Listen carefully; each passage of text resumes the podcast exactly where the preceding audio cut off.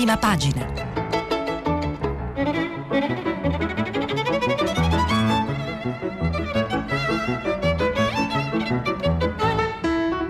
Questa settimana i giornali sono letti e commentati da Gianni Dragoni, inviato del Sole 24 Ore. Per intervenire telefonate al numero verde 800 050 333, sms whatsapp, anche vocali, al numero 335 56 34 296. Buongiorno ascoltatrici e ascoltatori di Prima Pagina. In uh, primo piano nella rassegna di oggi la vicenda uh, governo Benetton per il ponte di Genova e eh, la concessione ad Autostrade per l'Italia. Il tema sta suscitando fortissime tensioni nella maggioranza perché eh, da due anni, da quando è crollato il ponte di Genova, la, eh, diciamo, il Movimento 5 Stelle aveva diciamo, promesso o comunque si era impegnato più volte per punire i Benetton fino al discorso della revoca, della concessione che poi si è rivelata molto faticosa, ma le ultime notizie dicono che eh, diciamo, questa operazione è molto difficile e che eh, in realtà i Benetton stanno praticamente mantenendo diciamo, la concessione e addirittura anche avranno temporaneamente anche la, o dovrebbero avere la gestione del nuovo ponte che sta per essere completato in base a una lettera che ha inviato la ministra PD dei trasporti Paola De Micheli. E quindi questo crea tensione nella maggioranza, imbarazzi, eh, praticamente in prima pagina su tutti i giornali, la Repubblica, apertura, il caso Genova, ultimatum ad autostrade. Oggi vertice con il governo sulla concessione se Aspi, cioè autostrade, non accetterà il controllo pubblico. Sarà revoca. Ponte Morandi, la consulta boccia il ricorso, fu giusto escludere i Benetton dalla ricostruzione. Libero, la disfatta di Conte e Grillini, Benetton prende autostrade, Ponte Morandi incluso. Dopo aver incolpato il gruppo di Treviso del disastro, il governo 5 Stelle gli dà in gestione il nuovo viadotto. Eppure giurava ritireremo le concessioni. Questa è l'apertura di eh, Libero. E, eh, la stampa, un'apertura eh, in cui sottolinea l'aspetto, il problema, il problema politico di, di, questa vicenda, caos governo, ultimatum ai Benetton. La Corte Costituzionale non fu illegittimo estromettere autostrade dalla ricostruzione del ponte, De Micheli convoca Aspi sì alle nostre condizioni o subito la revoca. La D di Autostrade Tomasi siamo cambiati. Questa è la stampa. Questo è l'argomento che campeggia uh, su tutti i giornali, poi lo approfondiamo, ma nel, diciamo, nel menu degli argomenti eh, più importanti di questa rassegna stampa ci sono anche le, ehm, poi c'è un approfondimento delle tensioni politiche nella maggioranza, addirittura c'è il, diciamo, questo tentativo di Conte di uh, parlare, aprire, al, comunque avere un, un, incontro col centrodestra che è stato uh, l'invito al vertice, è stato il centrodestra diviso, è stato, è stato respinto alla prima scadenza e uh, adesso il centrodestra si è orientato a concedere quasi questo incontro per la prossima settimana. Il centrodestra, il centrodestra si spacca sull'invito di Palazzo Chigi, mm, tra gli altri un articolo del mattino a pagina, a pagina 7. Quindi le vicende economiche si intrecciano con i problemi politici della maggioranza e c'è spazio. Un altro punto ehm, ha suscitato ulteriori polemiche e eh, ci sono approfondimenti anche con dei retroscena interessanti. La uh, controversa visita di Davide Casaleggio, il uh, figlio del fondatore sostanzialmente del Movimento 5 Stelle, che eh, due giorni fa è stato in visita a Palazzo Chigi eh, da Conte per diverse ore, visita che sembrava collegata al discorso di invitare Conte a non fare l'alleanza col PD per le elezioni regionali, ma eh, si parla anche di altri retroscena, di affari possibili e quindi lo, ved- lo vedremo sviluppato. Poi la vicenda del coronavirus, eh, l'allarme eh, per la diffusione del contagio, c'è stato il caso dei eh, pro viaggiatori ehm, del Bangladesh, ieri sono stati eh, respinti sia a Fiumicino sia a Malpensa dei voli stranieri con a bordo cittadini del Bangladesh, ci sono nuove misure di sicurezza contro voli da questo paese, ma ehm, aumentano il numero di, di contagi nel mondo. Eh, l'ultima ora, eh, ci dice Televideo, nel mondo a causa del coronavirus le vittime sono salite a 548.799 e eh, di questo si è occupato anche eh, Roberto Zichitella eh, su Radio Tremondo prima, prima di noi. Allora, riprendiamo, riprendiamo gli, eh, la lettura e gli approfondimenti di alcuni giornali. Torno con La Repubblica. A pagina 3 l'articolo di Carmelo Lopapa e Giovanna Vitale. Oggi l'ultimatum del governo, controllo pubblico della società o la concessione salta quando oggi pomeriggio al Dicastero delle Infrastrutture si terrà l'incontro decisivo sul destino di autostrade, i vertici di ASPI troveranno sul tavolo una pistola pronta a sparare. A caricarla è stata ieri la consulta, riconoscendo la legittimità dell'estromissione del concessionario dalla ricostruzione del ponte Morandi cioè eh, l'autostrada aveva fatto un ricorso alla Corte Costituzionale chiedendo di, eh, perché non, è, non, le è stato consentito di occuparsi della ricostruzione. È stato poi anche condannato, eh, il governo aveva previsto poi che Autostrade debba poi comunque pagare l'opera non la può costruire ma la paga, un anticipo come dire, della sanzione per il crollo del Morandi.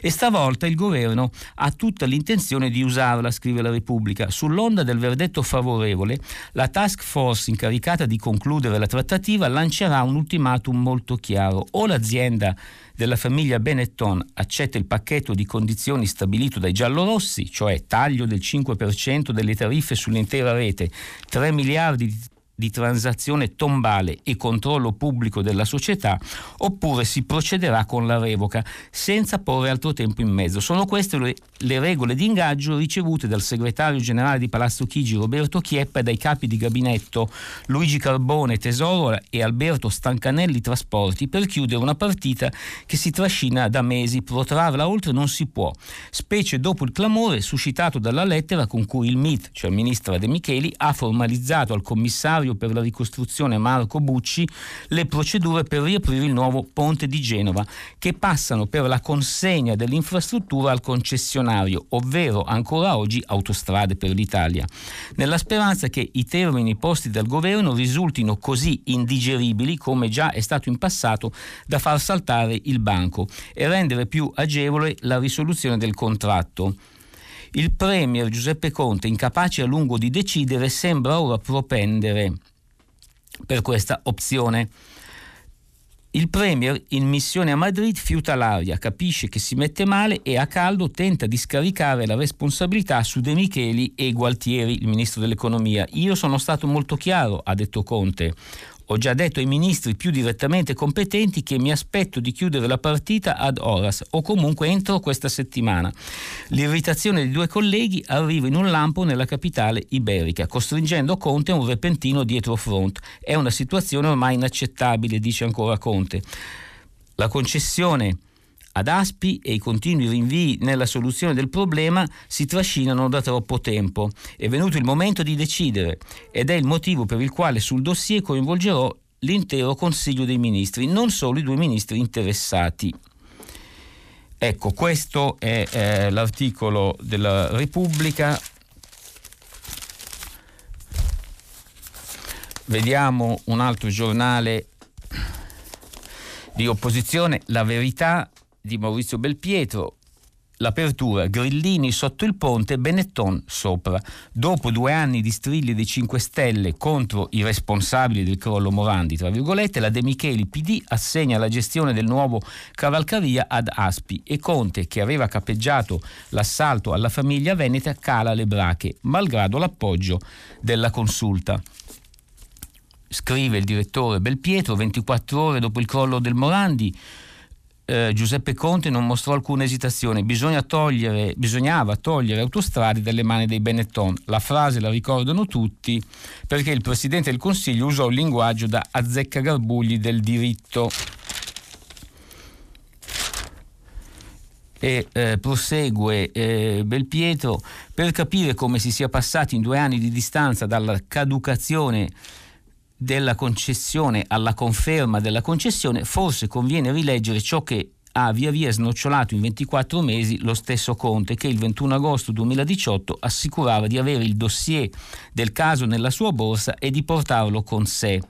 In sostanza il Presidente del Consiglio diede la sensazione di essere pronto per decidere a brevissimo, eccetera, e poi ripercorre i, diciamo, i passaggi di, di, questo periodo. La uh, Verità scrive anche, articolo di Carlo Tarallo, pagina 2, che uh, questo, questo, titolo, i grillini tentati di scaricare Giuseppi, Giuseppi è Conte, il Premier. Uh, cinque, Movimento 5 Stelle furioso per il tradimento su una delle battaglie storiche del movimento, lui sta lì grazie a noi, di questo passo potremmo anche cambiare presidente. Scrive Carlo Tarallo, i comunicatori di Conte stanno dicendo in giro che il presidente non sapeva nulla della vicenda del ponte di Genova in concessione ad Autostrade per l'Italia. Siamo alle comiche finali. Il tono di voce dei big del Movimento 5 Stelle al telefono ieri mattina con la verità è tra il divertito e lo, e lo sbigottito. La vicenda dell'affidamento della gestione del nuovo ponte di Genova ai Benetton è una vera e propria bomba piazzata lungo il percorso del governo. Ne sono convinti tutti, ma proprio tutti, i pentastellati. Questo dice la verità che è il giornale di Belpietro. Sul Corriere della Sera, sul, a proposito delle mh, mm, fibrillazioni eh, che si aggiungono a quelle già in, nel, in, corso nella maggioranza, anche per altre questioni, ehm, Maria Teresa Meli scrive articolo dal titolo Dem e 5 Stelle irritati con il Premier a pagina 4. La pratica sulla gestione del ponte non era stata comunicata e Zingaretti ora teme per il caso Ilva. Leggo l'articolo, Nicola Zingaretti non ne sapeva niente. I grillini che in questi mesi hanno seguito la pratica erano all'oscuro di tutto, l'unico che era stato messo a conoscenza di quella lettera di Paola De Micheli era Giuseppe Conte ed è proprio con il Premier, oltre che con la Ministra, ovviamente che Dem e Grillini sono irritati. Certo l'accaduto non migliora i rapporti tra le due maggiori forze di governo, tant'è vero che sembra tramontare definitivamente la possibilità di un'alleanza in Liguria ma è su Conte che si concentra il malcontento di PD e 5 Stelle. Il Premier è accusato di non aver saputo mediare tra gli alleati per arrivare in tempo a una decisione su autostrade. La tattica del rinvio questa volta non gli ha giovato. Noi, si è sfogato Zingaretti con i suoi, stiamo sempre lì a puntellare il governo, ma il governo deve fare quando dicevo a Conte che dovevamo chiudere tutti i dossier aperti non lo facevo per indebolirlo, bensì perché se non li affronti e risolvi i problemi si ripresentano e nel frattempo sono anche peggiorati. Non mi va di dire, lo avevo detto, di fare la Cassandra. Ora almeno evitiamo di trovarci di fronte ad altri casi del genere. Il segretario PD teme infatti che nel volgere eh, di poche settimane possa scoppiare il caso Ilva. Questa, infatti questa lunga frase che è di Zingaretti è piuttosto diciamo, dura. Eh, ancora un brano di questo articolo. Nel eh, quartier generale Grillino non si respira un'aria migliore. Due mesi fa il reggente Vito Crimi, il guardasigilli Bonafede e i viceministri Buffagni, Laura Castelli e Giancarlo Cancelleri avevano avvertito il Premier. Devi prendere una decisione prima della fine dei lavori del ponte, altrimenti rischiamo di trovarci in una situazione insostenibile. Non possiamo inaugurare il ponte il 10 agosto con i Benetton dicono i grillini e questo è l'articolo di Maria Teresa Meli sul Corriere della Sera. Sempre è un approfondimento, un'analisi della mm, diciamo, difficoltà politica eh, nel governo eh, causato dalla vicenda del ponte, la fa eh, Stefano Folli, editorialista di Repubblica, eh, ex, eh, ex direttore del Corriere della Sera, eh, a pagina 35 eh, il ponte è un'alleanza nel pantano. Scrive Folli, la vicenda Ponte Morandi Aspi Autostrade ha tutto per diventare il simbolo del groviglio di contraddizioni e illogicità in cui si è impantanata l'alleanza PD 5 Stelle, ossia il patto di potere affrettato e un po' raccogliticcio a cui si fece ricorso l'estate scorsa dopo la crisi del papete per mettere in piedi un governo in grado di buttare la Lega all'opposizione ed evitare le elezioni. Il caso autostrade rispecchia la scarsa consistenza dell'accordo di governo. Da un lato si lascia intendere che PD e 5 Stelle potrebbero addirittura presentarsi uniti alle prossime elezioni regionali tra poco più di due mesi, dall'altro si procede a strappi con i due partner schierati uno contro l'altro. Um, è un esempio questo del... Allora, eh, il, ponte, il, ponte, è rinato ed è un modello di tecnica e di volontà, fa notare Stefano Folli, ma in parallelo le forze di maggioranza, due diverse, prima Lega 5 Stelle, poi 5 Stelle PD, non sono riuscite in quasi due anni a venire a capo del rebus della concessione, revocare o confermare l'appalto ai Benetton Benetton si è arrivati alla vigilia dell'inaugurazione senza avere deciso e la concessione è stata confermata pro tempore tra lo stupore generale, peraltro nelle stesse ore in cui la consulta dava torto ad autostrade e al suo ricorso in quanto esclusa a suo tempo dalla ricostruzione. Tutto questo con il Premier Conte che ha fatto intendere di non sapere alcunché della vicenda, quasi si trattasse di una questione di poco conto e infatti si è affrettato a scaricare sui ministri le responsabilità, ingiungendo loro di trovare una soluzione soluzione entro sabato e con i 5 Stelle che devono incassare uno smacco senza precedenti, loro che erano i paladini della revoca ma non hanno saputo ottenere niente nemmeno quando avevano il ministro dei trasporti. Infatti fino a settembre dell'anno scorso il ministro dei trasporti era Toninelli dei, del 5 Stelle. Adesso i grillini sono il bersaglio delle riunie via web e certo è vero che la storia di Genova si aggiunge a una lunga lista di passi indietro rispetto alle pietre miliari del grillismo. Tuttavia in questa occasione la lezione è amara per tutti. Per i 5 Stelle non c'è dubbio e il PD, cui appartiene la De Micheli, succeduta a Toninelli, non può sottrarsi. Conclude Stefano Folli su Repubblica, così si resta al piccolo cabotaggio, costellato di incidenti di percorso. All'Italia manca ogni giorno di più una seria forza riformista. Cambiamo argomento, rimaniamo però uh, vicini alla politica. Uh, due giorni fa c'è stata la visita di Davide Casaleggio da Conte, sembra si sia parlato di elezioni eh, regionali, eh, di Casaleggio abbia detto a Conte non, non fare l'alleanza col 5 Stelle, ma ehm, non ci sono dichiarazioni ufficiali. Eh, però oggi ci sono anche dei retroscena. Su questo Repubblica, pagina 4, scrive eh, Casaleggio vede Di Maio, regionali in salita, la trattativa battuta d'arresto sull'intesa con i Dem, richiesta anche dal Premier Conte di Emanuele Lauria. Però non c'è solo questo. Um, a pagina, um, un altro articolo di Repubblica dall'inviato Carmelo Lopapa che ha seguito Conte con altri giornalisti a Madrid. Ehm, alla fine nell'incontro con i giornalisti hanno fatto una domanda, eh, un'ultima domanda. Quando il Presidente del Consiglio è già in piedi riguarda la discussa visita di Davide Casaleggio a Palazzo Chigi. Erano proprio necessarie quelle due ore abbondanti con il Presidente della Casaleggio associati? Eh, risposta di Conte, intanto non erano due ore perché ha fatto una lunga anticamera, tiene a precisare Conte mentre rimette la mascherina blu e poi l'incontro me lo ha chiesto lui. Ma a che titolo era lì? Risponde a titolo di Davide Casaleggio, risponde Conte, saluta e va via. Messier della Palisse. Ma eh, un altro articolo che è sia La Verità sia Repubblica fa notare piccolo, come un piccolo giallo, cioè la, visita, eh, la verità il giornale di Belpietro, uh, Casaleggio, lobbista cinese, irrita anche la Casa Bianca, scrive Camilla Conti uh, dal parte della prima pagina. Mentre incalza la guerra fredda dei dati tra Stati Uniti e Cina, a Washington si sono accesi di nuovo i riflettori sull'Italia, come dimostra il cinguettio, cioè Twitter, di uh, Deanna Loren di martedì 7 luglio alle 7 del pomeriggio. E poi c'è, eh, riproduce la foto anche del, del tweet eh, di eh, questa politica americana che in inglese dice perché il primo ministro Giuseppe Conte ha incontrato il capo lobbista di Huawei, Huawei oggi in privato. Tra, eh, Huawei è una società cinese, una società cinese che fa eh, telefonia, fa telefoni e si, quella che si occupa anche di quella della nuova rete trasmissione dati 5G controversa, i cinesi vorrebbero eh, insomma, portarlo in diversi paesi europei.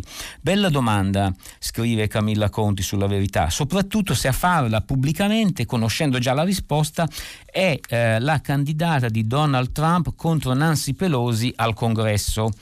Eh, ma chi eh, chi è il lobbista a cui fa riferimento, insomma con chi si è incontrato Conte martedì, per quanto ne sappiamo il Presidente del Consiglio quel giorno ha incontrato Davide Casaleggio.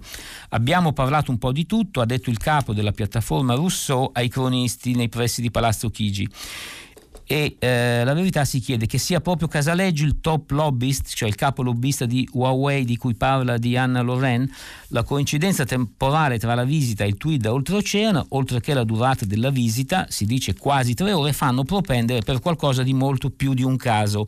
La rampante trampiana puntava proprio al figlio del papà del movimento. Di certo lo stesso Casaleggio nel 2019 a Milano ha aperto il convegno della Casaleggio Associati sulla Smart Company con un intervento intervento di Thomas Miao, Miao con la M maiuscola amministratore delegato di Huawei Italia. E nell'aprile 2018 alla Corte di Davide durante la kermesse organizzata da l'associazione nelle ex officine Olivetti di Ivrea sotto la scritta Futuro eh, era stato visto passare anche Franco Brescia eh, l'ex braccio destro di Franco Bernabé diventato lobbista per conto di Huawei, ma oggi passato a fare lo stesso mestiere per Atlantia, cioè la società del ponte di Genova. Intanto quella del 5G sembra essere l'ultima grana che Conte deve risolvere mentre sta rinnovando l'appello all'intesa 5 Stelle PD in vista delle elezioni regionali di fine settembre.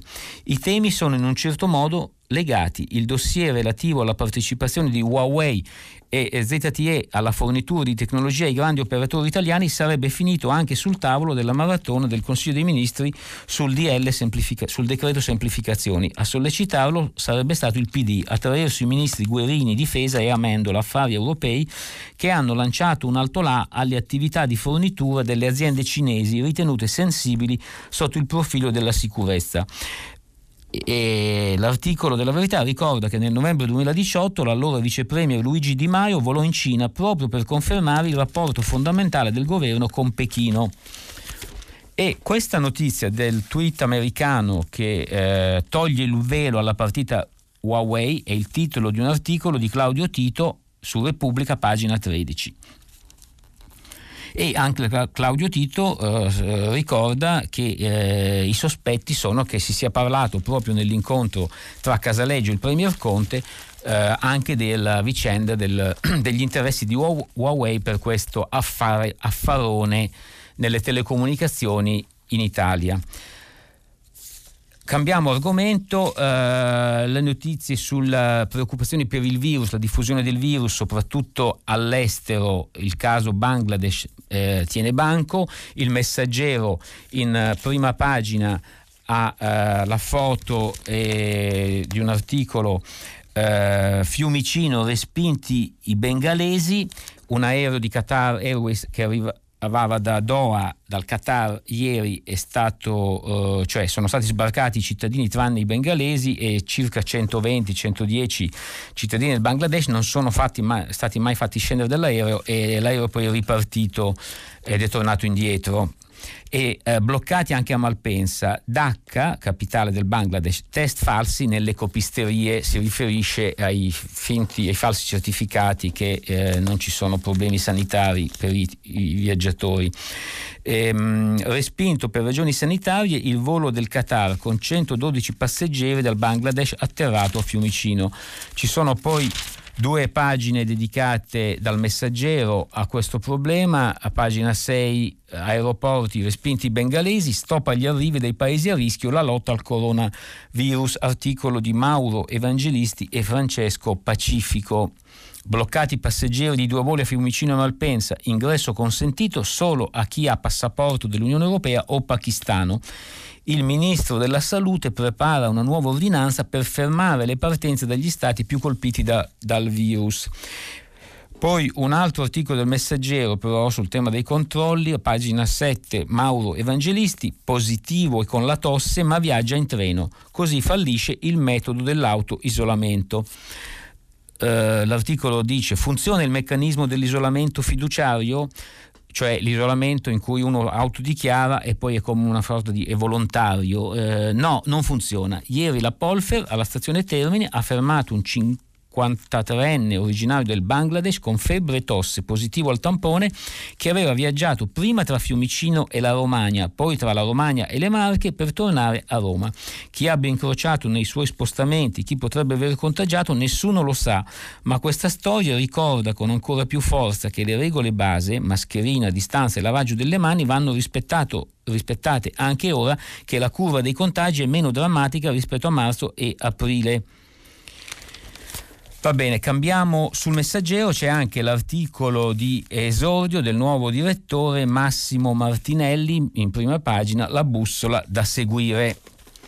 E questo è il messaggero. Però sul eh, vicenda virus eh, non c'è solo la, il problema non c'è solo il problema sanitario, ma ci sono anche dei problemi eh, giudiziari, ci sono dei gran, degli, degli, affari a quanto pare e eh, infatti diversi, eh, diversi molti, molti, giornali non tutti però, eh, danno evidenza a questa notizia. Caso Camici, fornitura di camici in Lombardia, indagato il cognato di Fontana, cioè del governatore eh, Attilio Fontana della regione Lombardia, che è della Lega a pagina 6, intera pagina 6 del Corriere della Sera, Luigi Ferrarella, giornalista molto addentro alle questioni eh, giudiziarie.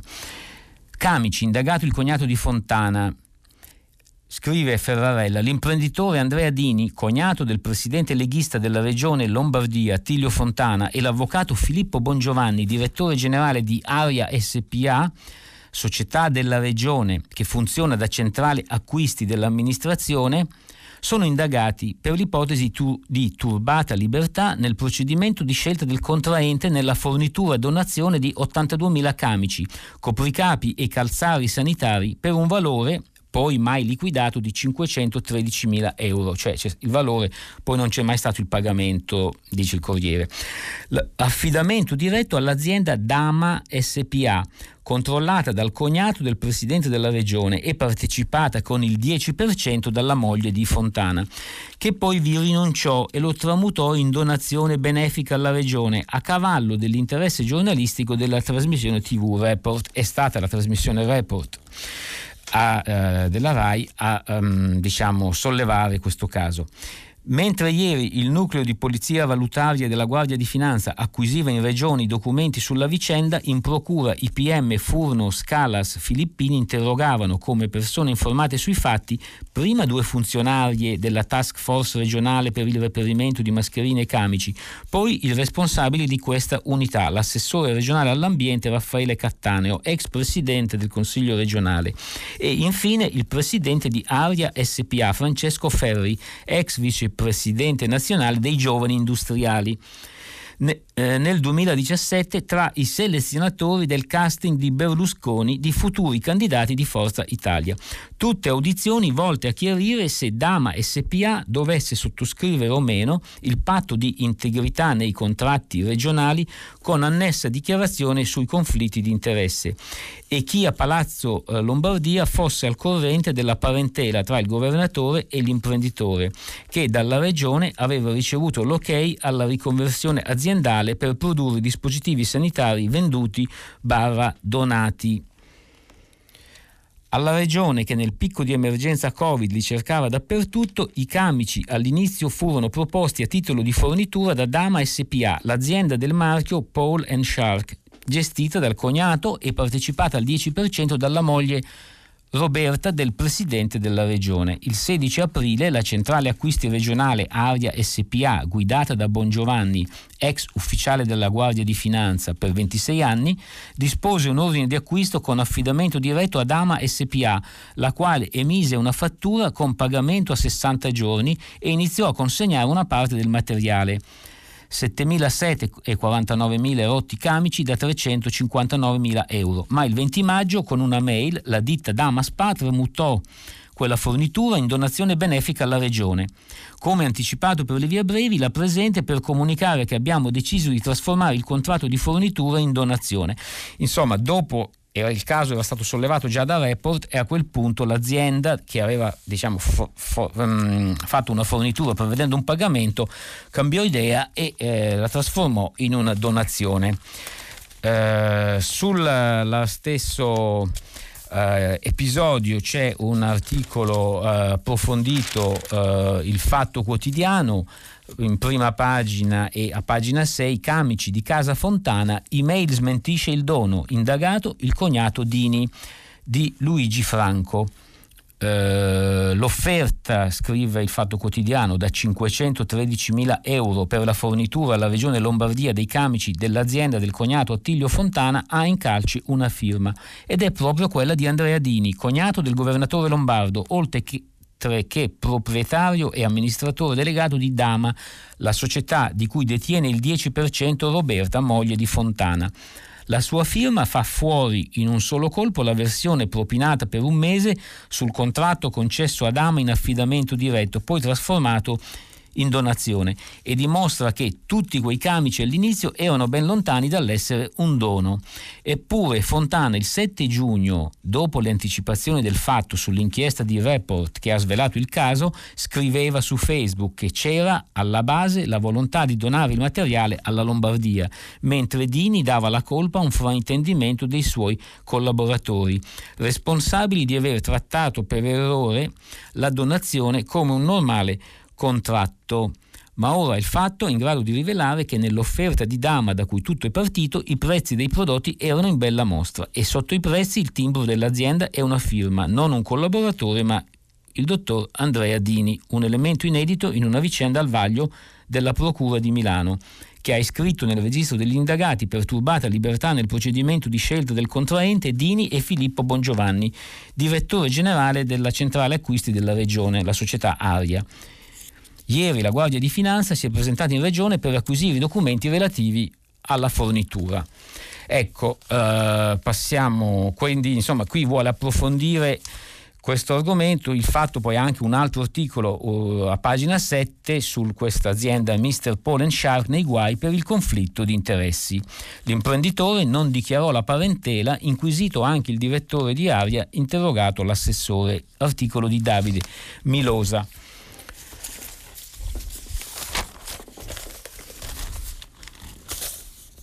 Questa notizia è anche più in breve su Libero questa notizia dell'indagato il, um, il cognato del governatore leghista della Lombardia Fontana. Poi eh, tema collaterale alla vicenda virus, ma sempre con qualche eh, notizia eh, su Libero allora libero a pagina 8 indagato il cognato di Fontana e poi non vi ripeto eh, un articolo più breve ma eh, su questa notizia. C'è eh, fa suscita libero ha diciamo dedicato un articolo a un personaggio un manager pubblico in questo momento incaricato di diverse responsabilità eh, Domenico Arcuri l'amministratore delegato di Invitalia società pubblica che è diventato il commissario straordinario per gli acquisti del coronavirus le mascherine, gli acquisti centralizzati dello Stato e che ora è stato incaricato anche di eh, reperire il materiale, i kit per i test da fare al personale della scuola prima del prossimo anno scolastico. E articolo di Brunella eh, Bolloli, eh, pagina 8 di Libero, Villa Case in centro, ingaggi da star, che bella vita il disastroso Arcuri, il manager preferito dal governo prima commissario per l'emergenza virus, ora per la riapertura delle scuole, già prende 600.000 euro come AD di Invitalia e ha investito nel mattone dall'Argentario a Roma. Ne leggo alcuni passi, c'è un motivo per cui il governo ha scelto Domenico Arcuri per fronteggiare l'emergenza scuole, e cioè occuparsi di distanziamento nelle aule, banchi a norma, spazi ampi negli istituti. È un esperto di metri quadrati. Una classe di 15 studenti può tranquillamente fare lezione nel mega appartamento di cui risulta intestatario nel centro di Roma, al primo piano di Piazza di Pietra, che per chi non fosse pratico è uno degli angoli più suggestivi ed eleganti della città, con il celebre colonnato del Tempio di Adriano. I locali glamour per l'aperitivo, Montecitorio e Palazzo Chigi a un passo. Lo confessiamo, proviamo una certa invidia. A chi non piacerebbe vivere lì? Soprattutto perché il commissario, tanto gradito il governo Conte, che gli ha delegato prima la vicenda Mascherine e ora la riapertura delle scuole, non è titolare solo di questa dimora prestigiosa. Facendo una rapida ricerca catastale, Domenico Francesco Arcuri da Melito di Porto Salvo, Reggio Calabria, risulta intestatario di altri immobili a Roma. Uno appunto è al primo piano dello stabile in piazza di Pietra, sette vani, valore di mercato superiore al milione duecentomila euro. L'altro è allo stesso civico, ma più su, al quinto piano, un attico da 8 vani e mezzo su due livelli per un valore di mercato di circa un milione di, e mezzo di euro, se non due. Un sogno con vista mozzafiato che arriva fino al cupolone si stende sui tetti della città e rappresenta un'oasi di pace con il profumo dei gelsomini e il relax assicurato. Per renderlo ancora più splendido, il padrone di casa l'avrebbe fatto ristrutturare a una società di ingegneria per la modica cifra, tra virgolette, di 850.000 euro.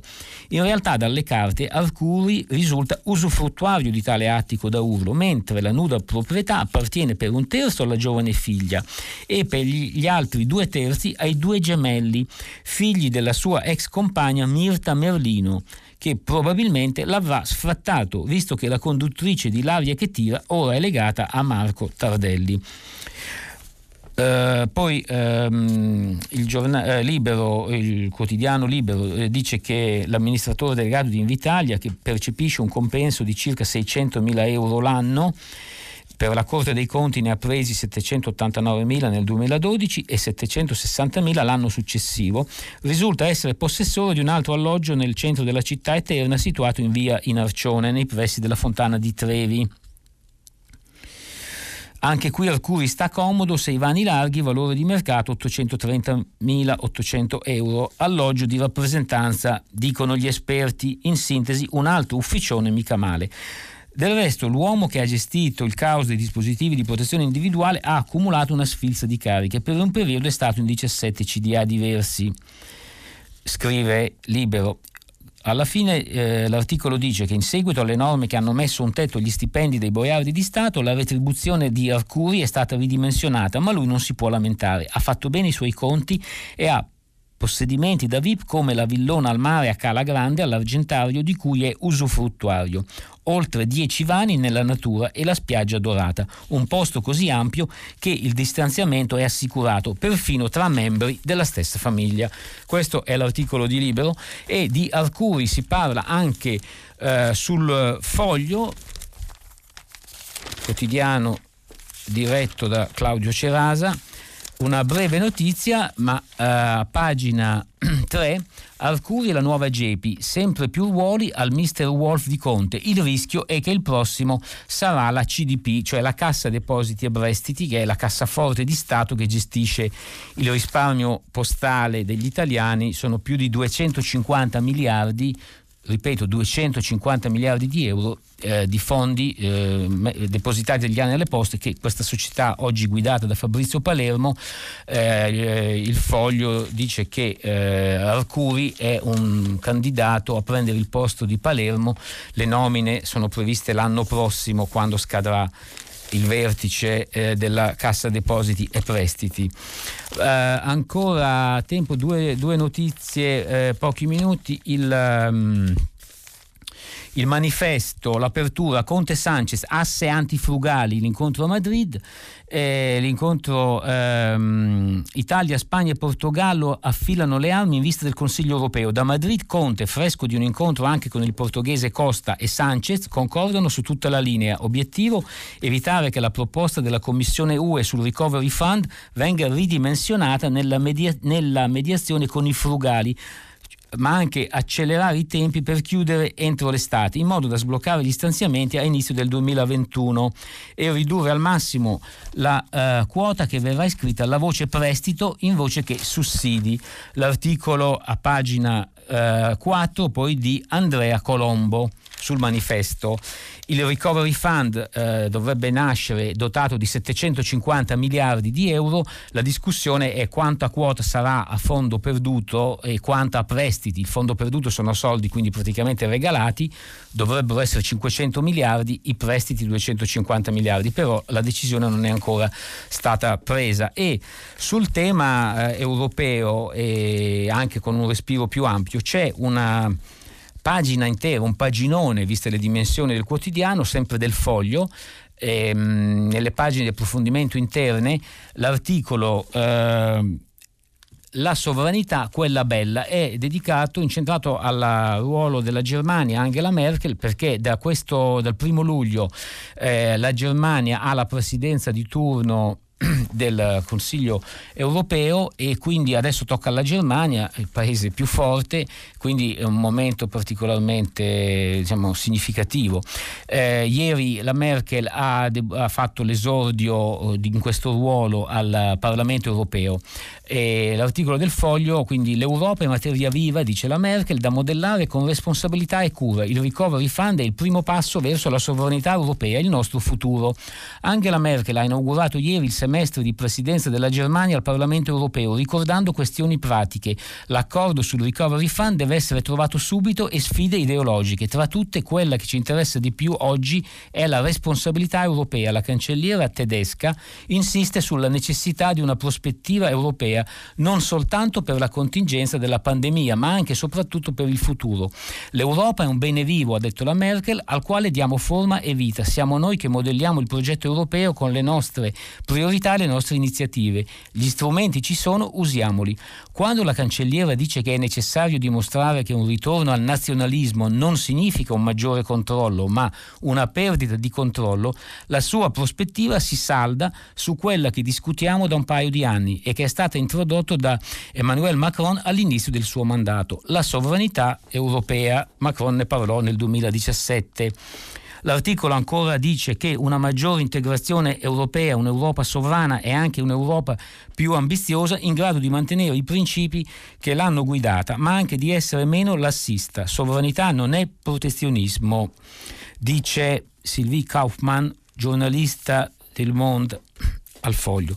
Poi la sovranità economica. Il primo passo verso una sovranità economica dell'Unione Europea è proprio il Recovery Fund. Come si sa, questa è la prima volta che l'Unione Europea accetta di avere un debito comune per i trasferimenti agli Stati membri e non dei prestiti.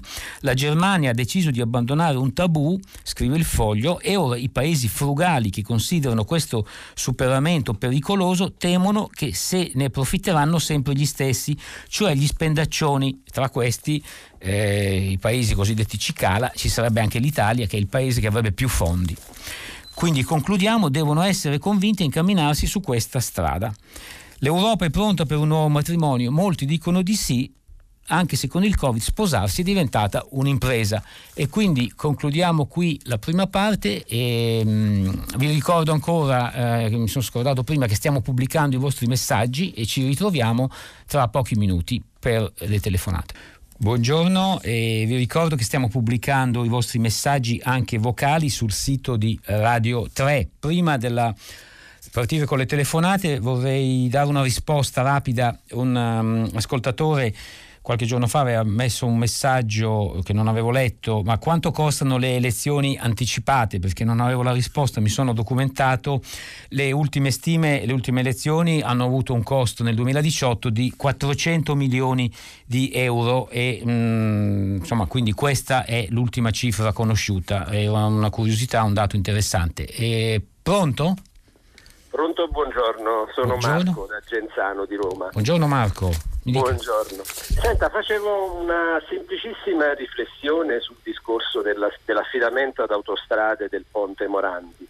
Ehm, riflettevo sul fatto che anche la responsabile delle vittime eh, del crollo ha manifestato la, compre- la totale compre- comprensione di questo momento, nel senso che questa è una decisione temporanea e che nulla toglie poi a quello che sarà il prosieguo delle indagini. E quindi eh, mi sembra che questo insomma, sia importante da far notare. Grazie Marco. La responsabile, lei intende auto, autostrade, quando dice no, la responsabile delle vittime, dell'associazione delle vittime.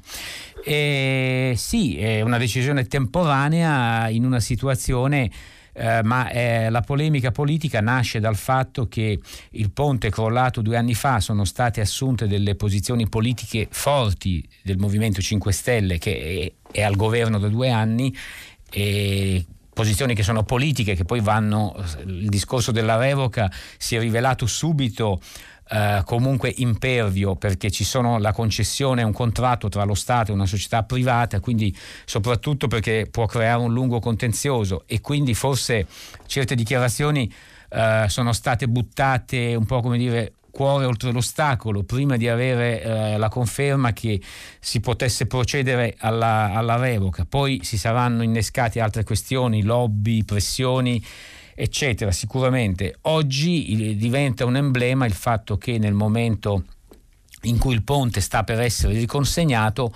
eh, ci siano ancora eh, la stessa società. Certo, è una decisione temporanea, a volte nella situazione italiana la temporaneità diventa anche permanente.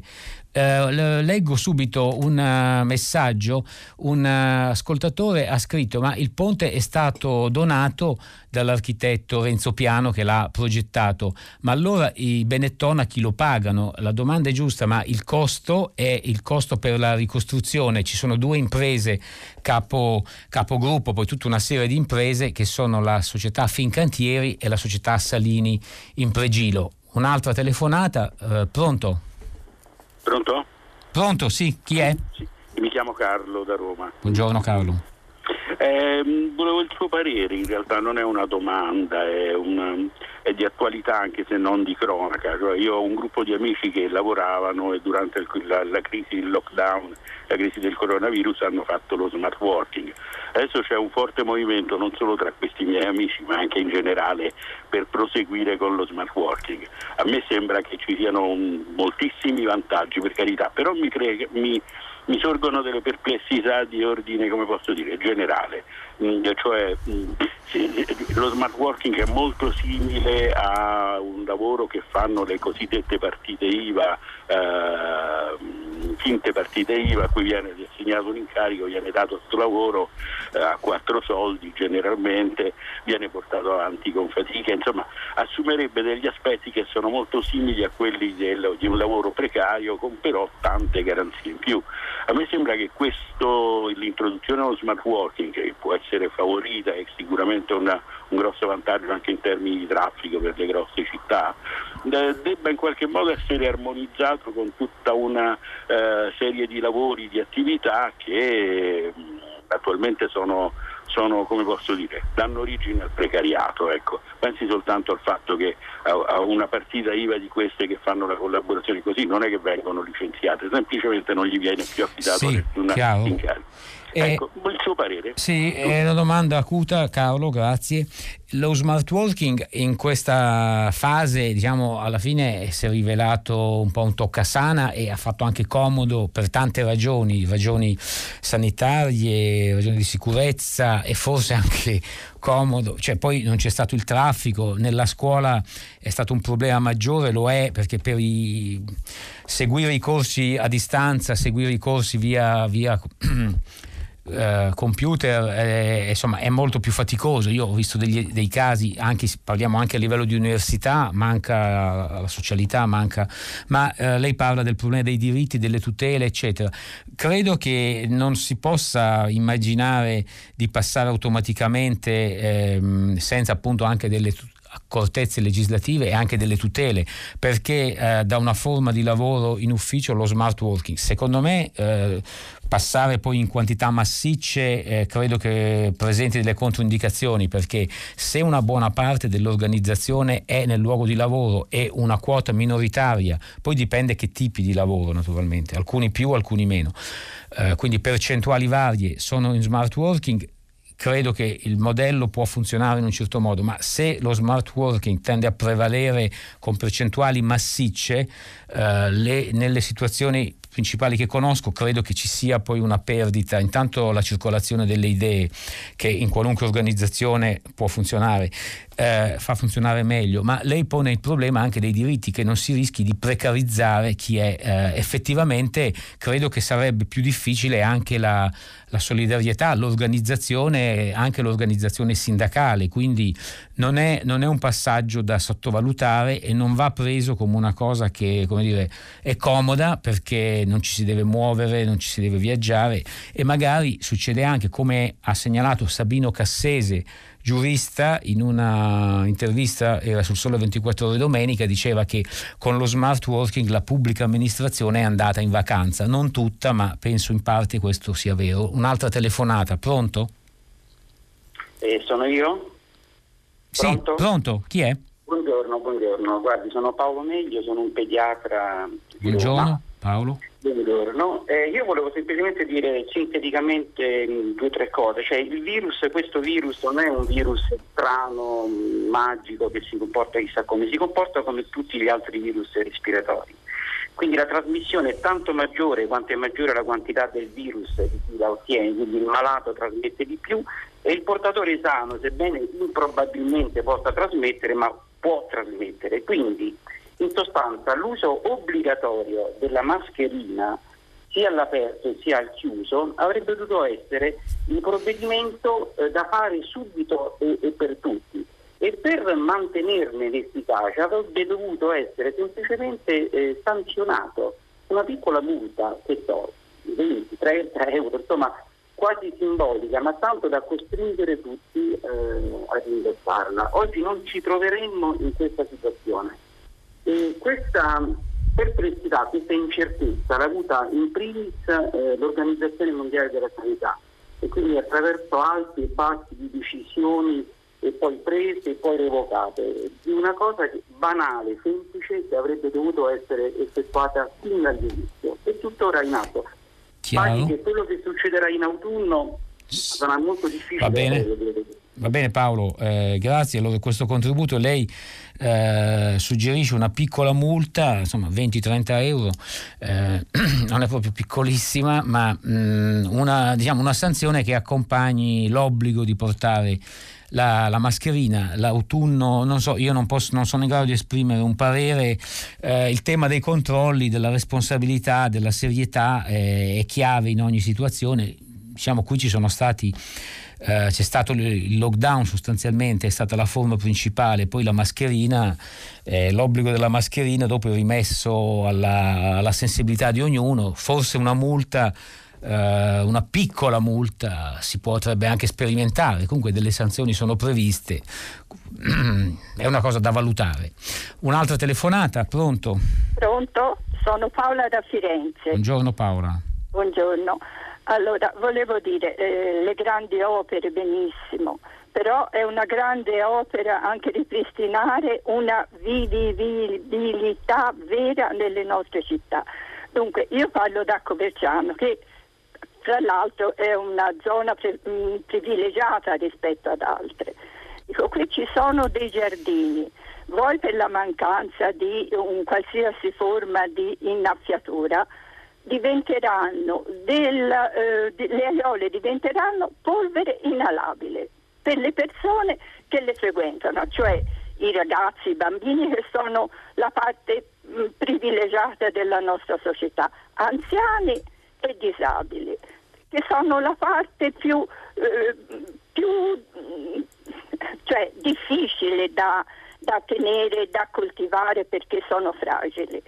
E allora dico, la vivibilità delle nostre città è da ripristinare anche qui a Firenze e non è eh, per mancanza di questa amministrazione, è per una sequenza di cose sarebbe troppo lungo elencare che non sono state eh, adempiute. Sì, anche piani... C'è una domanda, Paola, signora sì. Paola, può concludere? Ho già concluso. Va bene. Cioè, ripristinare le, è una grande opera, anche ripristinare sì. questa vivibilità. Eh, sono d'accordo e infatti invece di pensare solo so, le infrastrutture, i collegamenti sono necessarie, i trasporti efficaci, ma mh, mm, la cura Italia, c'è stato anche un decreto legge cura Italia per il virus, ma la cura Italia migliore dovrebbe essere questa, il, la tutela, la, vi, la, vivibilità come la tutela del, del, paesaggio, del patrimonio artistico e idrogeologico, la manutenzione del territorio, la manutenzione eh, delle città e la vivibilità. Si dedica sempre poca attenzione perché, forse anche perché ci sono così non non, spe- cioè non, non, ci sarebbero fiumi di denaro che si spendono per, per opere pubbliche, forse, se si, ci si occupasse della vivi- della, principalmente della vi- vivibilità, che però dovrebbe essere una priorità. Leggo alcuni messaggi, quello che ho citato prima, che chiedeva del, chi, a chi pagano il ponte di Genova i Benetton, era di Antonia, non avevo raccolto. Poi... Um, uh,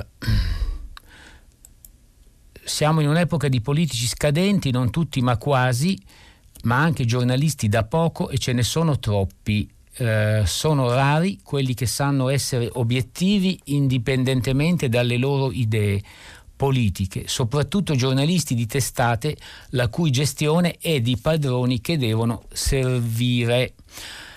Eh, escludo il presente. Vabbè, Luisa Dragoni di Lodi, ma lo stesso nome non c'è, non, non la conosco, ma eh, credo che la stampa, l'informazione abbia un ruolo chiave e eh, ehm, penso che anche l'informazione i giornalisti eh, dovrebbero fare molto meglio di quello che, che fanno. Il, c'è stato un, credo un, insomma, il, la difficoltà dell'editoria, un declino nell'editoria e anche un, insomma, un arretramento della qualità dell'informazione. Dovremmo tutti essere più, eh, insomma, impegnarci di più, eh, cioè impegnarci ci impegniamo, dovremmo essere, ottenere dei risultati migliori. Una vergogna immensa il silenzio dei media sulla sorte dei morti da coronavirus nel campo di concentramento di Gaza, Carla. Poi ehm, il signor Casaleggio era ed è per la politica italiana un signor nessuno, capo di una piattaforma, erede per diritto divino di un partito si presenti agli elettori, si faccia eleggere se ne ha il coraggio e poi andrà a parlare con il Presidente del Consiglio, Massimo Scotti di Milano, poi eh, alcuni hanno mh, mm, sollevato, alcuni ascoltatori hanno sollevato delle, mh, mm, delle critiche, hanno, mh, mm, perché ho letto, cioè eh, meglio, all, all'articolo di Libero, comunque penso che le critiche siano dirette anche a me che l'ho letto, cito, cosa hanno l'articolo su Arcuri, cosa hanno a che vedere le proprietà di Arcuri con le sue capacità professionali, perché leggere un articolo in cui vengono solo elencate le proprietà e i guadagni di una persona. Qual è il punto? Domanda un ascoltatore o ascoltatrice che però rimane anonimo, questo peccato perché non vedo perché debba rimanere anonimo, visto che ognuno qui si mette la faccia e si assume, come dire, firma quello che dice, quello che fa, ma eh, allora io ho letto l'articolo di Libero perché mi sembra che abbia così dato degli spunti di interesse, di informazione, non c'è nulla di legale, del resto non, non è stato detto. Eh, neanche da libero su un um, personaggio che è, diciamo, è in ascesa e di cui probabilmente non si conosce molto. Personalmente vado oltre il caso Arcuri, il caso, non, è, non c'è un caso, vado oltre il, diciamo, la notizia su, uh, su Domenico Arcuri, uh, penso che parlare dei, anche dei temi di quanti sono i guadagni dei grandi manager, di, quindi di tutte le figure come anche dei politici, sia un modo di dare più informazioni al pubblico per la democrazia economica, la trasparenza. E quindi mh, mm, no, questo non c'entra con i meriti dell'attività di Arcuri si è, eh, si è, parlato molto, è stato criticato, certamente sta accumulando diversi incarichi e quindi io penso che non, non ci sia nulla di, così, di strano nel, nel, parlarne di più, anzi ben vengano gli articoli che fanno luce sulla anche sugli aspetti economici delle persone che esercitano una, dei ruoli molto importanti. Un'altra telefonata, pronto? Buongiorno a lei, buongiorno a tutti, sono Norberto e chiamo da Varallo. Buongiorno Norberto. Buongiorno, volevo commentare con lei un anniversario di cui dovremmo andare fieri come italiani.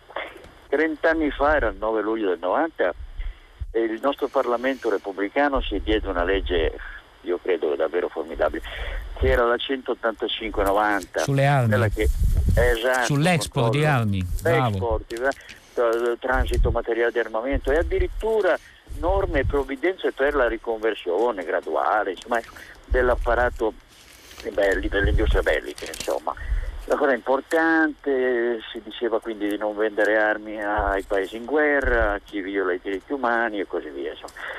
Purtroppo col tempo siamo sempre lì, la legge si, insomma, chi mano d'esse, la legge si interpreta, si ritarda la relazione del, del Presidente del Consiglio su quelle cose che capitano, si rende impossibile tracciare operazioni, poi il segreto militare, gli interessi industriali, stiamo ripetendo che che l'industria bellica è un pilastro della ripresa economica, mamma, mamma mia, e poi il ruolo delle banche armate. Su questo vorrei soffermarmi un attimo, perché tra l'altro la legge nacque dopo la vicenda del BNL, la sede di Atlanta che copriva le, la fornitura di armi alla, all'Iraq di Saddam Hussein, allora era in guerra con l'Iran, no?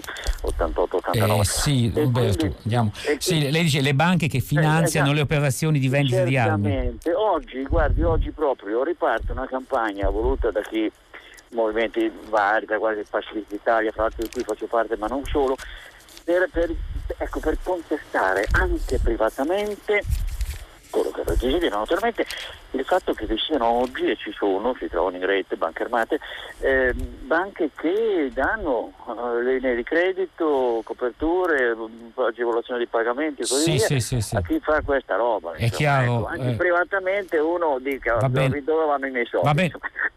Eh, chiudo, signor Norberto, eh, la ringrazio per aver toccato questo argomento. E, mm, e le banche, c'è una relazione al Parlamento del governo obbligatoria ogni anno su queste operazioni di export e transito di armi e c'è anche la parte in quali banche troviamo delle banche italiane, delle banche straniere, per esempio una banca Uh, mi pare che Unicredit è una delle banche che finanzia di più queste operazioni, ma mh, mm, poi ci sono delle banche straniere, la Deutsche Bank per esempio, banche della zona di Brescia, ma uh, per chi volesse approfondire questo argomento che lei ha toccato, uh, Famiglia Cristiana di oggi eh, ha un'inchiesta ed è in copertina per i 30 anni della legge, armi, basta eludere la legge, inchiesta. 30 anni fa venivano approvate le norme che regolano il commercio degli armamenti in difesa dei diritti umani.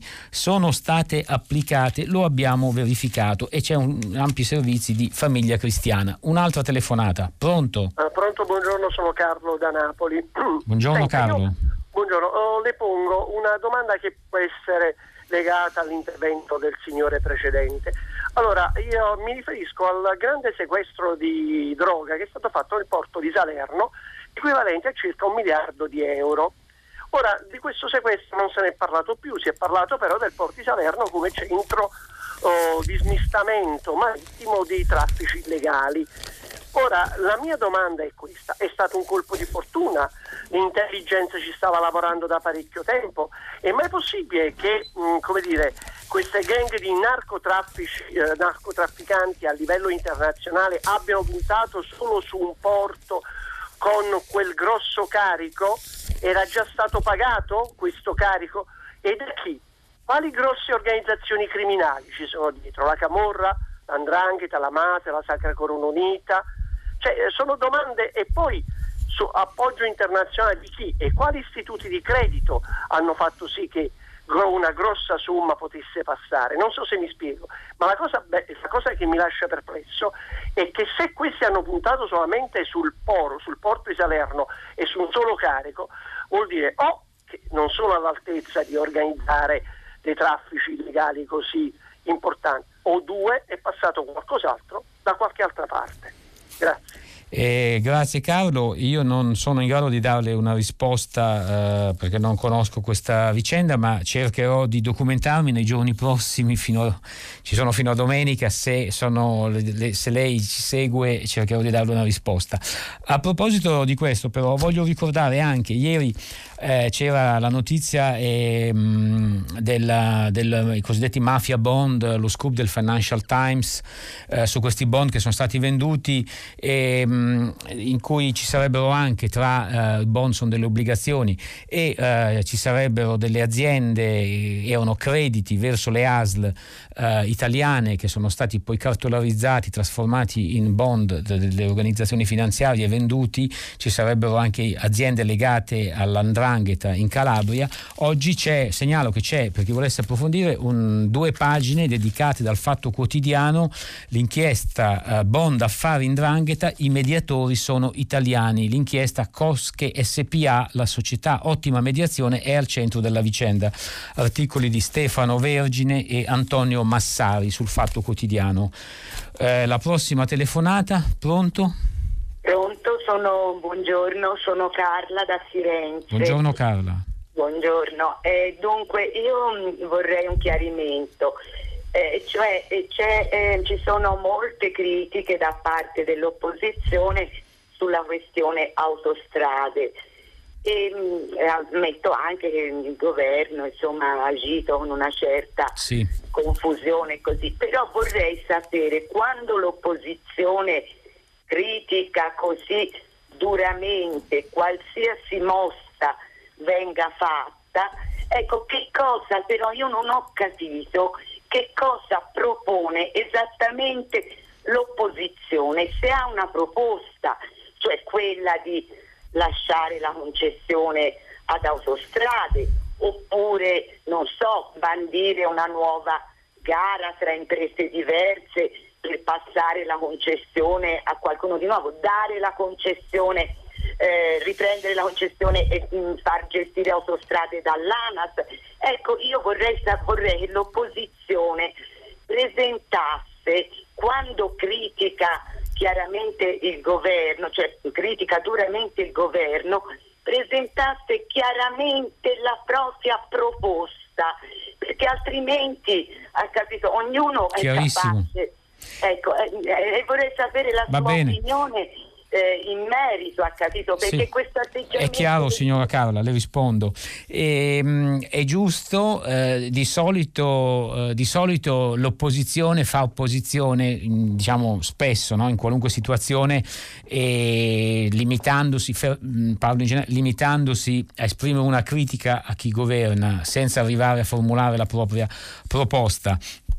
Non sempre, in questo caso che è una vicenda molto complessa e ci sono anche interessi economici fortissimi, eh, certo l'opposizione non, non l'ha detto. Ricordo che quando c'era il governo Lega, il, il go- primo governo Conte, 5 Stelle con la Lega, c'era proprio una, una divergenza perché la Lega era più propensa a confermare la, la concessione ai Benetton, non aveva affatto preso posizione, Salvini non- o Giorgetti, il sottosegretario Palazzo Chigi, eh, non avevano preso posizione contro eh, la- eh, i Benetton.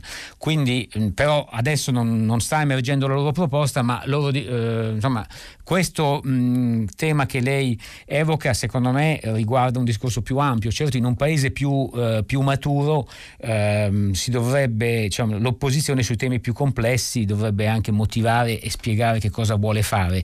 Eh, non a caso si era parlato quando si parla della sfiducia storicamente di introdurre l'istituto della cosiddetta sfiducia costruttiva a un governo, cioè che la, la sfiducia deve essere accompagnata però da una proposta dell'alternativa di governo, non dal buttare giù quello che c'è e basta.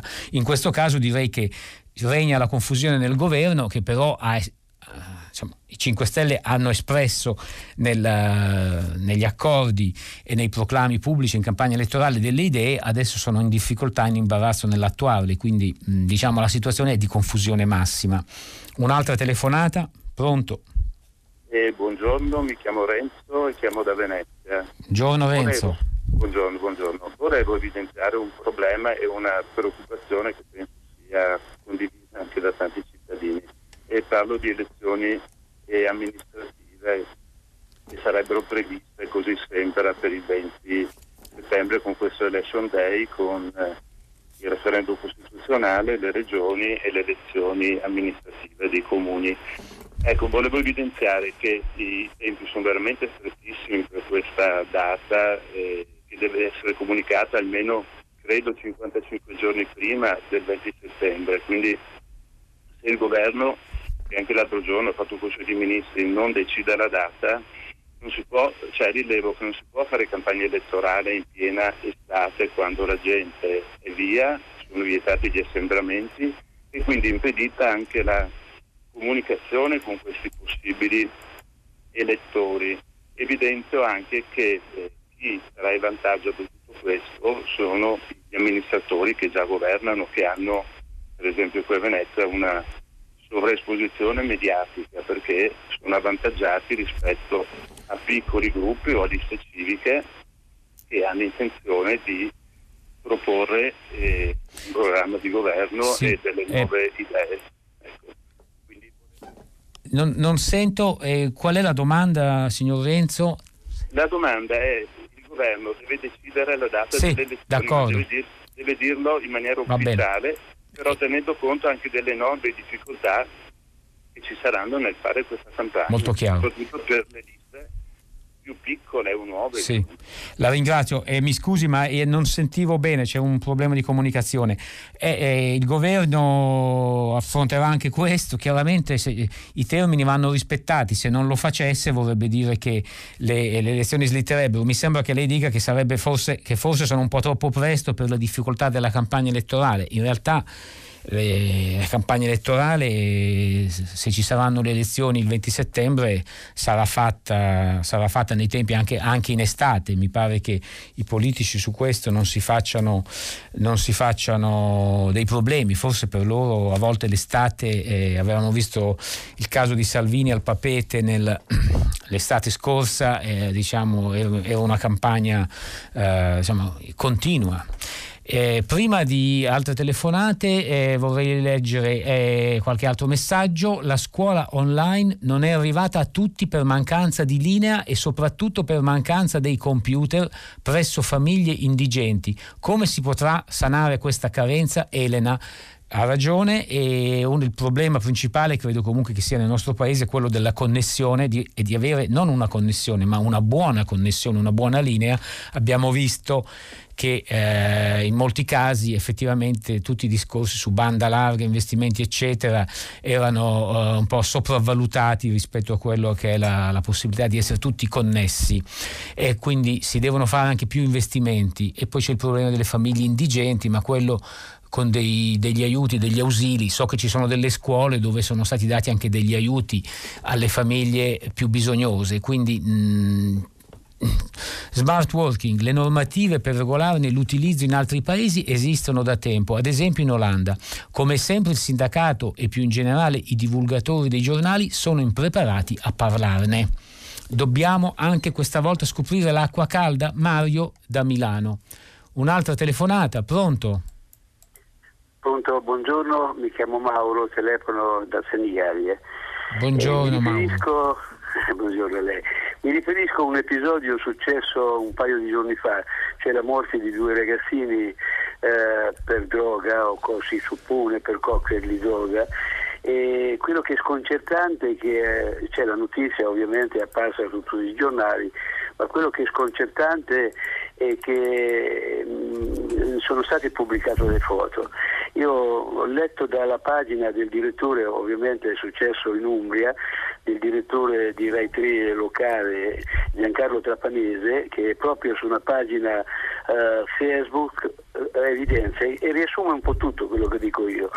Davvero non capisco, è una vita che ci stanno addosso se abbiamo uh, fatto le liberatorie dei genitori per le immagini di ragazzini che vengono premiati, che sono geni, che recitano e poi ci si mettono le foto di due ragazzini morti per un cocktail di droga, nell'indifferenza generale.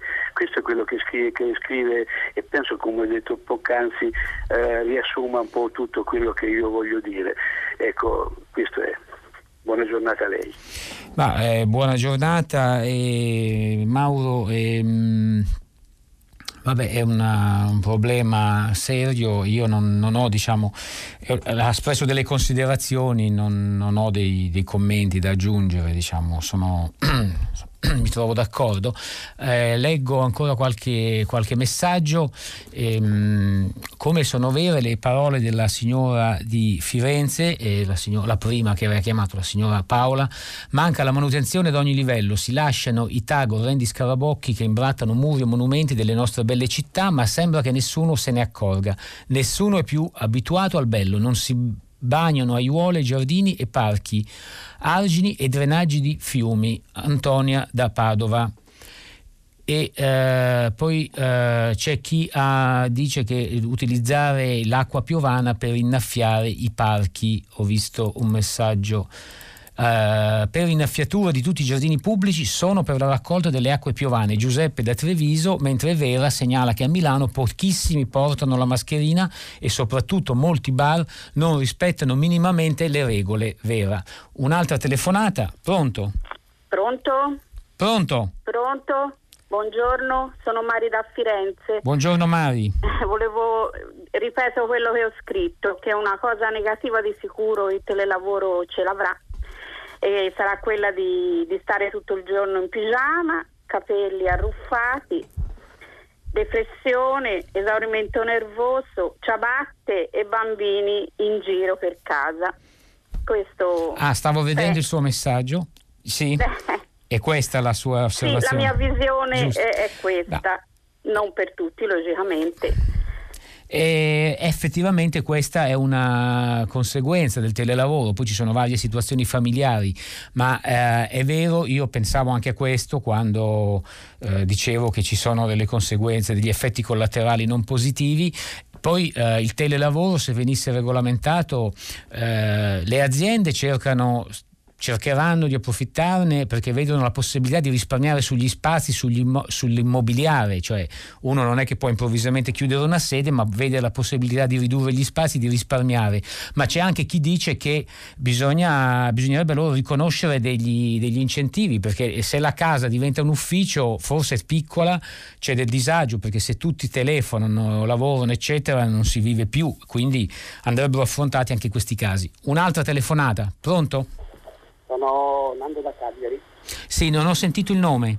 Nando da Cagliari. Nando, buongiorno. Sì, salve, è al volo per, per, per, fare questa riflessione in merito alla giornata eh, sulle armi e via dicendo. Cioè, qui in Sardegna abbiamo chiuso l'unica eh, fabbrica che produceva armi, giustamente dico io, è stata chiusa, però non abbiamo avuto un'alternativa al, al, per, per riconvertire questa azienda. Abbiamo lavoratori in cassa integrazione, però nel resto d'Italia si producono sempre armi. La mia era solo per dirvi questo. Ah, quindi solo eh, grazie Nando.